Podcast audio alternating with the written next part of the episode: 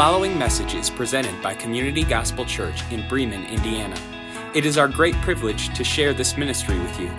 We in no way intend for this to be a replacement for the local church. It is our prayer that this would serve as a resource to help make Jesus Christ known in our congregation and other congregations gathering across the world.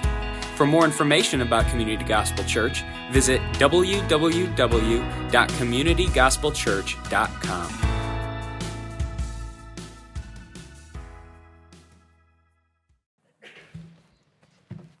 Well, it is such a blessing to be here. Uh, my wife and I are ready to, to walk out already after the songs we've sang. You sang like all of our favorites this morning, and we were both sitting here in the second row, uh, just tearing up as you proclaimed, and together we proclaimed the renown of Christ, who he is, and how amazing he is. So thanks for letting us come and worship with you this morning. Thanks for sharing Pastor Jordan with us and Bethany. Both of them have been wonderful professors, teaching lessons, teaching classes, Pastor John as well, and the impact that they've had on our students. So thank you for sharing them with us. Uh, I am excited to be here this morning. I'm privileged to be here this morning, but I'll be honest, this is not the best time I've ever had in community gospel. Because 16 and a half years ago, I stood on this stage right at this spot and I watched my bride walk down the aisle and uh, was, was quite emotional this morning just thinking about that the last time I remember being in this room and that important day. And so uh, great to be back here at Community Gospel. My wife Stephanie is here, and our three boys, Rehan, Bennett, and Jaden, came as well this morning. So thankful for them.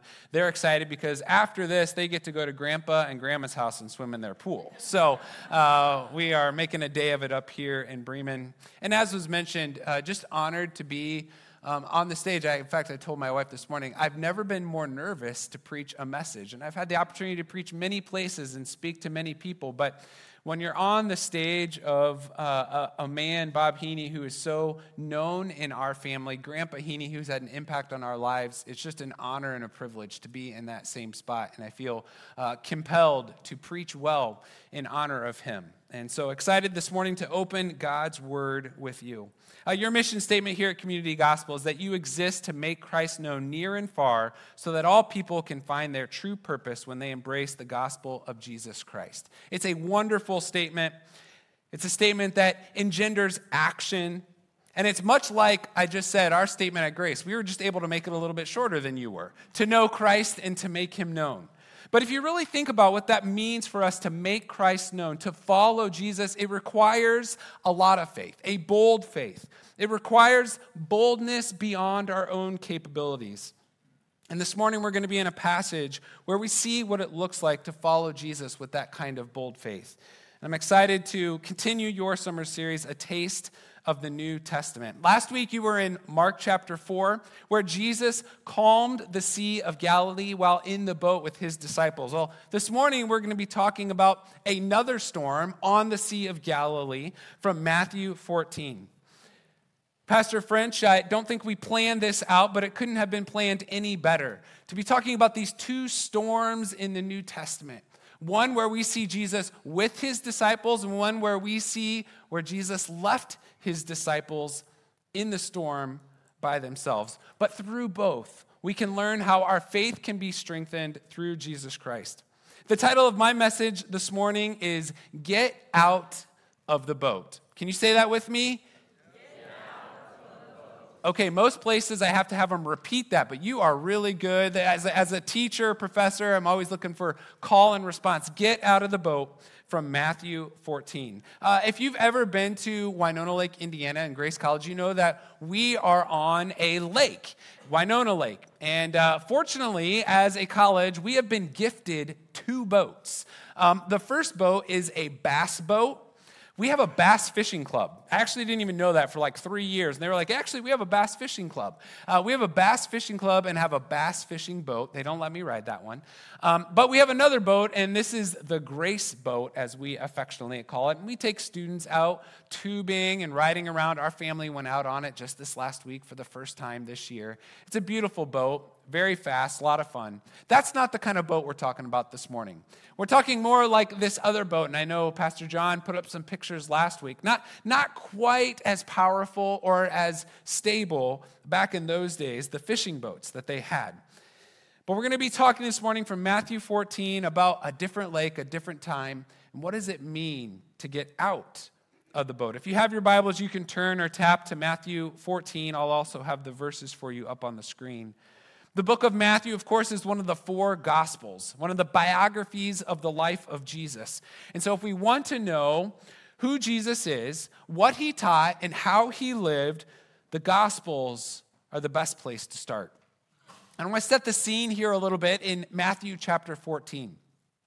Matthew chapter 14 starts with the beheading of John the Baptist at a banquet of Herod. Who was John the Baptist? John the Baptist was the man who came before, Jesus' cousin, to call out and tell others, follow this man that is to come, named Jesus.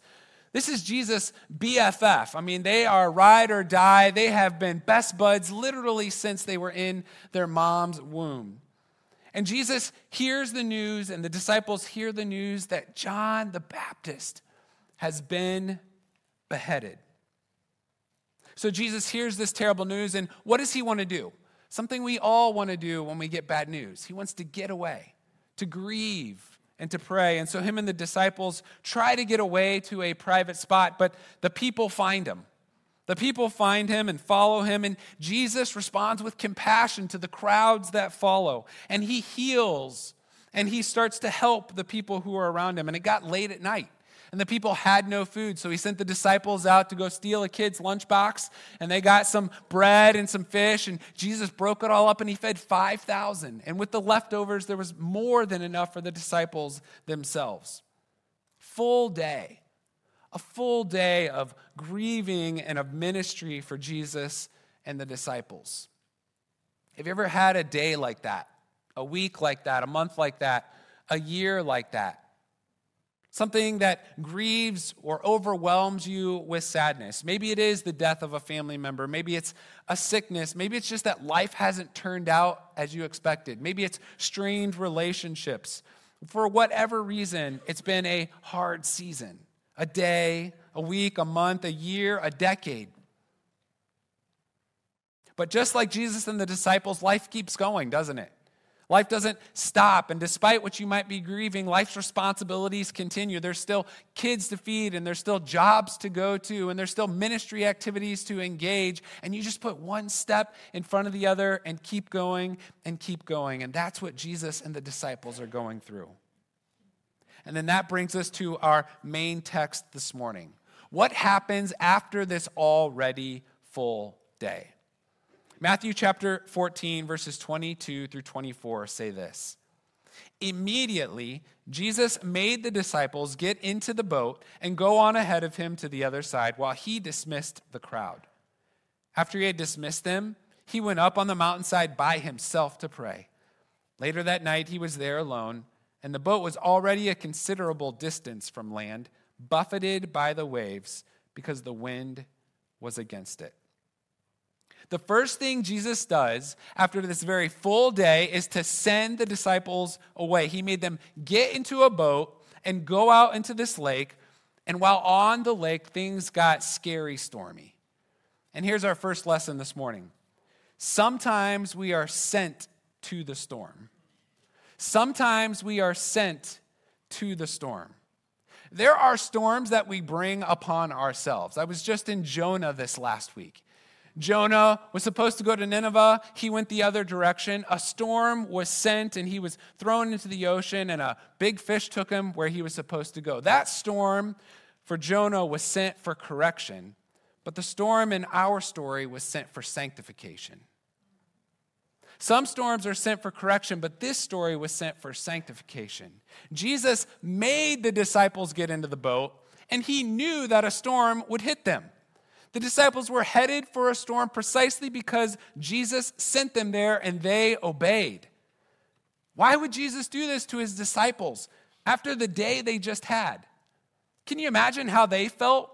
They just learned about the death of John the Baptist, who was doing the very thing that they are supposed to be doing, telling others about Jesus. And then they spend the rest of the day serving. And, and then they're sent out into a lake, into the storm. Like, really, Jesus? Really? This is what you're going to give us next? And at least last time you were with us. This time you sent us by ourselves. Do you ever feel like that? A full day followed by a storm? Tim Keller, who recently passed away of cancer after a, lifetime of faithful ministry, said this about the hard things of life. There are good things of this world, and there are hard things of this world, and the best things of this world God's love, glory, holiness, beauty. The Bible's teaching is that the road to the best things is not through the good things, but usually through the hard things. See, sometimes we as Christians think that once we start following Jesus, it's smooth sailing from there. But Jesus knows what he's doing. Yes, it's been a long day for the disciples, but he knows that the road ahead of them is not going to be easy. And he's preparing them to hold fast to the faith that will allow them to endure any hardship, even when he is gone. So, for us who claim the name of Jesus, Jesus knows what he's doing. He knows what we're facing, and he knows that we, through all things, can be strengthened by him. Because whatever storms are coming, Jesus is preparing us here for then, all to make his name and glory known. Say with me, we're sent to the storm. This passage also says that we are seen in our storm. After Jesus sent them in the storm, he climbed up a mountain to pray. And in Mark's gospel account of this story, we're told that Jesus could see the disciples. He could see the disciples from his mountaintop view, but they could not see him from the boat. As they struggled against the wind, Jesus was watching them the whole time. And guess where Jesus is right now? Right now, at this moment, he is in heaven at the right hand of God, watching down on us, interceding for us, always there for us. And we can't always feel or see him, but he can always see us. He's always watching over us. In Deuteronomy and repeated in Hebrews, we are told that God will never leave us nor forsake us. And for those of us who trust in Christ, He always sees. And He doesn't just see, He always cares. He has compassion for us in our storms. Like the disciples, we may see the storm but not feel the presence of Jesus, but He's always there. He's been there before, He'll be there again, He'll be there again, and He'll be there again. Someone this morning needs to be reminded that you are seen. You are important. You are valued by Jesus. Maybe not always by those who are around you, but always by Jesus. Whether you feel it or not, if you trust in Him, He will watch over you. No matter what you've done, no matter how distant you feel, Jesus sees you, and in the middle of your chaos, He's watching, He's caring. Say, I am seen in the storm. We're going to continue on in our passage looking at verses 25 through 27 of Matthew 14. It says this Shortly before dawn, Jesus went out to them walking on the lake. When the disciples saw him walking on the lake, they were terrified. It's a ghost, they said, and cried out in fear. But Jesus immediately said to them, Take courage, it is I. Don't be afraid. Here's my next observation Jesus struts on our storm. Jesus struts on our storm. When I get a mental picture of Jesus walking on the storm, well, what do you see? What kind of mental picture do you have? Do you, do you see him as kind of like a gymnast, like walking on a balance beam, doing kind of one of these on the storm, unsure of each unsteady step? But I love the Bible. It's just so like nonchalant about this. It's just like, yeah, Jesus got up and then he started walking on the storm. Like this is just normal thing you do. You don't, you don't walk around the lake, you walk on the lake, of course, right? The way I picture Jesus walking on the lake is not like a timid gymnast. Instead, I picture him walking on the lake like a rock star on a stage, like a boxer going to the rink. Like, I dominate this storm. I walk on this storm. I love how Warren Wiersbe put this. He said, Jesus walked on the water to show his disciples that the very thing they feared was only a staircase for him to come to them. We fear difficult things in life, but those are often the things that bring Jesus close. Let me say that again. We fear difficult things in life. We try to avoid difficult things in life. But in fact, those are almost always the things that brings Jesus near. Can I promise that your wayward son or daughter will return to Christ? No. Can I promise that the cancer will go away? No. Can I promise that that strained relationship will get fixed? No. Can I promise that that temptation will subside? No. But can I promise that Jesus will be close? Absolutely. Because here's the thing there's no storm in your life that Jesus cannot and has not walked on. And how do I know that? because this isn't the only walk Jesus has ever taken. Soon after this, he would take another walk. He'd take a walk carrying the cross up that hill to Golgotha. And on that walk, he was nailed to the cross. And in doing so, he overcame sin.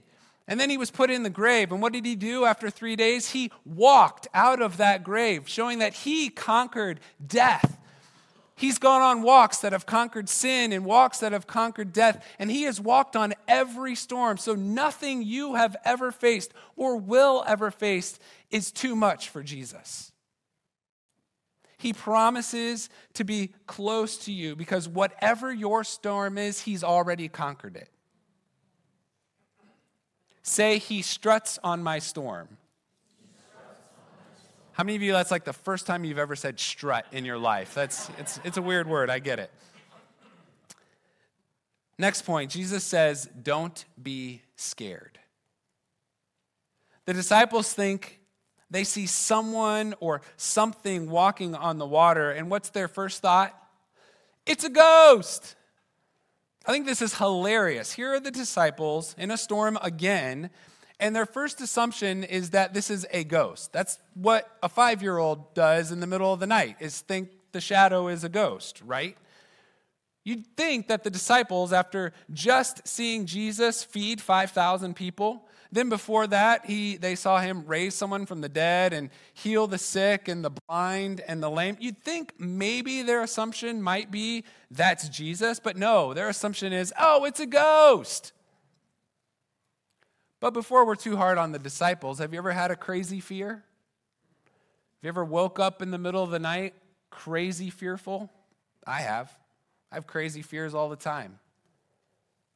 I wake up in the middle of the night, fears about my own lack of abilities, fears about my failure, fears about my kids, fears about my finances, fears about the future, fears even about that creak I hear in my house that's probably a robber. I spend way too much time stewing on my fears and letting my fears scare me. But here's what I love about Jesus in this passage. There's no extended lecture like we give our kids. No, it's not really a ghost. Look, I see you're crazy. This is a. There's no extended lecture from Jesus about their ridiculous fears. No sit down about a, how absurd they sound. He just says, Hey, hey, hey, it's me. It's me. Don't be scared. And this is Jesus in the middle of our midnight fears, whatever they may be. Hey, it's me. It's okay. I'm here. No worries. See, Jesus sent them into the storm not to make them afraid, but to make them aware. He sent them into the storm not to make them afraid, but to make them aware of himself. The refrain Jesus says here, take courage, it is I, don't be afraid, is him repeating an often used refrain from the Old Testament. Joshua 1 9, have I not commanded you?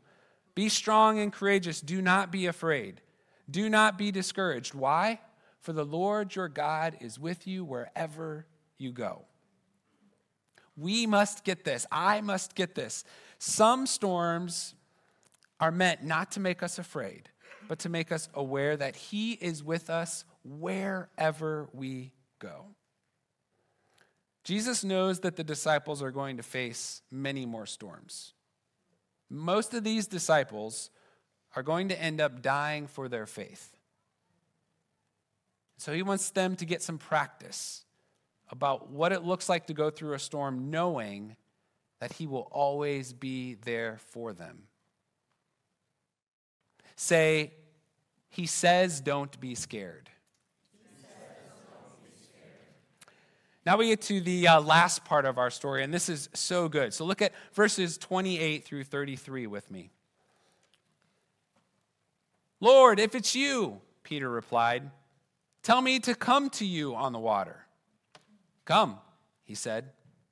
Then Peter got down out of the boat, walked on the water, and came toward Jesus. But when he saw the wind, he was afraid and beginning to sink, cried out, Lord, save me! Immediately, Jesus reached out his hand and caught him. You have little faith, he said. Why did you doubt? And when they climbed into the boat, the wind died down. Then those who were in the boat worshiped him, saying, Truly, you are the Son of God. So now the uh, focus of the story shifts away from the disciples as a group to Peter individually. And uh, if you know about Peter, he's kind of like the eager beaver of the disciples, always the one wanting to go first and try. He's like the, the kid who sits in the front row of class, and every time a question is asked, he's like, me, me, me, pick me. That's Peter. Peter's that kid. He's always the one willing to jump off the cliff first, always willing to go first. So Peter's actions here are both mildly annoying, but also very admirable. He's always wanting to be the one to try something new, and some of you can relate to Peter. So it's no surprise that Peter's first response is, Hey, Lord, if it's you, I want to walk on water too.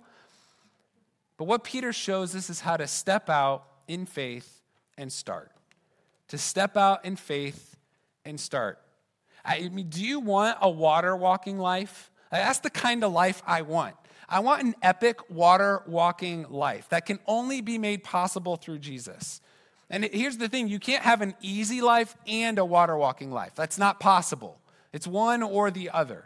I don't know if you've ever tried to walk on water. Uh, my kids will try it this afternoon. Uh, they will fail, right? Um, they will fail. They'll take a couple steps and pff, they will splash into the water. It's never been done, right? There's this thing, I work at a college called buoyancy and gravity, and you can't do it. You can't just walk on water. So this was no just like small step of faith. This was big and this was bold. And here's what makes it an even crazier step of faith to me Peter asked Jesus to tell him to come walk on water.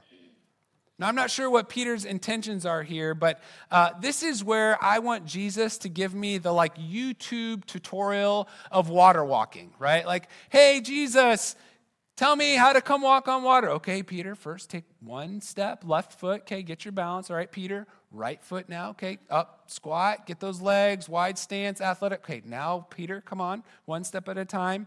That's what I would want out of Jesus in this moment. What does Jesus give him? Come. One word. Come. Because here's the thing Jesus gives direction, but he doesn't always give the details. He gives direction, but he doesn't always give the details. I think the best things of my life have often been when I have stepped out in faith. My wife took a big step of faith down this aisle 16 and a half years ago, and she's, I hope, thankful for it to this day. But we often find that the best things in life are when we've stepped out in faith without any knowledge of what's going to happen. We don't know how it's all going to work out. We don't know how the Lord is going to use whatever He may use in our life, the difficulty, Him calling us to a different place, Him calling us to engage with the poor and the oppressed, Him calling us to give more generously. See, this is why I'm so passionate about the next generation and why I work at a college, because I get excited about the future generation of Christ followers. I get excited about this group over here. Because as the world gets darker and stormier, stepping out in faith becomes harder and more costly and more amazing. But first, you got to get out of the boat. What does stepping out of the boat look like for you? What does it look like for this church? Maybe stepping out of the boat for you this morning is making a first time decision just to follow Jesus. Maybe stepping out of the boat this morning is making a commitment to the local church. Maybe it's serving in kids' ministry is stepping out of the boat. Maybe it's just going across the street with some cookies to a neighbor you've lived by for many years but never met. Maybe it's stepping up to your giving to the point where it actually hurts a little bit. Maybe it is taking that new calling as a family. What does it mean for you to step out in faith and get out of the boat. Say, step out and start. One more point I want to share from you this morning with this passage. Lastly, see the Savior. See the Savior. In our text, it tells us that Peter steps out and he's walking towards Jesus on this epic journey. But then he sees the wind and starts to sink. Now, I don't know if you know, but you actually can't see the wind. But what he sees is the effects of the wind. He sees the waves around him, and this causes fear, and he begins to sink. See, doubt began to change his route. Doubt began to change which direction he was headed. He stopped looking at the Savior and started looking at his circumstances. He was moving forward on this epic water surfing adventure, and then it all changed when he saw the wind because he took his eyes off the Savior. But we got to give Peter some credit here because I love what he does next. His first response is he cries out in desperation, Lord, save me! And before he could sink any further, Jesus pulls him right up and they climb into the boat together. We might be tempted to be critical of Peter, like, you're walking on water. What are you worried about? You're already out of the boat walking on water. But if you're like me, after those first couple steps of any epic adventure where I'm out of my comfort zone, doubt creeps in real quick. And often my response is not the same as Peter's. My response is to run to something else to be my Savior. But I got to give Peter some credit here because his first response is to cry out in desperation, Lord, save me. May that be my first response when I'm in trouble. Whenever the journey he has me on becomes more difficult than I can bear, that my first response would be, Lord, save me. Because doubts are going to come. But when you see those waves hitting hard, when you start sinking, how will you respond? I want to be like Peter. Lord, save me. I'm drowning in depression. Lord, save me. I'm weighted down by the guilt of my sin. Lord, save me. This is too hard for me. This new awesome adventure isn't working out like I would like, Lord. Lord, save me. When you begin sinking, may that be your first shout Lord, save me. Say, see the Savior. As we wrap up this morning, I want to ask how are you being called to get out of the boat? It might be a big thing like Peter, but it might be a small thing. What is one way that you are called to get out of the boat this morning? What's that one scary step toward Jesus that you need to take? Here's something I think we miss. Who was safer, the disciples or Peter? Who was safer? And I would propose to you that it was Peter who was the most safe. Because even when he was sinking, he was the one closest to Jesus. Get close to Jesus. And no matter what storms you run into in this life, he will be right there. Get close to Jesus through his word.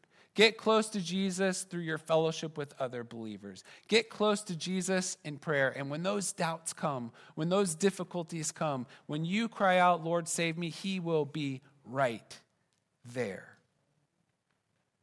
No matter what storms you were in, no matter how you were being called to step out in faith and do the impossible, the impossible for you, the safest place you can ever be is near the Savior. So, my encouragement for you this morning is to get out of the boat. Take that next small step of faith, whatever that means for you, toward the Savior. And we know through Scripture, time and time again, He will prove Himself true, that He will be right there, ready. Lord, thank you this morning for this opportunity to come to your word and to see once again how you call us to faith. Lord, in the midst of our difficult circumstances, you are a God of all wisdom. The storms we face in this life are nothing to you, God. You're bigger than they are. Lord, you're all wise, you're all powerful, and yet you're kind and loving and compassionate and caring to us. Lord, forgive us when we so often have fear in this life because of our circumstances. Forgive us when we're unwilling to take those steps of faith that you call us to. Forgive us when, in the midst of taking those steps of faith, that we doubt and we sink and we fail. And yet, despite all of that, Lord, we are thankful that you are quick to forgive, that you are quick to care, that you're quick to give us hope, that you're quick to love. And that, God, we can trust you in all things because you've proven yourself over and over again. And you proved yourself on that cross and walking out of that grave. God, that you can defeat sin and death, and there is no storm of this life that is too difficult for you. May we trust in that, and may we be willing to take each small step of faith towards you knowing that you care for us. Lord, I thank you for this opportunity to worship here this morning. God, to know that it is well with our soul, that you alone are worthy and that you alone can save us, to worship together and to bring you honor and praise this morning. We love you and we ask this all in your name. Amen. Thank you for listening to the Community Gospel Church podcast. If you would like to support this ministry financially, Simply log on to communitygospelchurch.com and click the Contribute tab.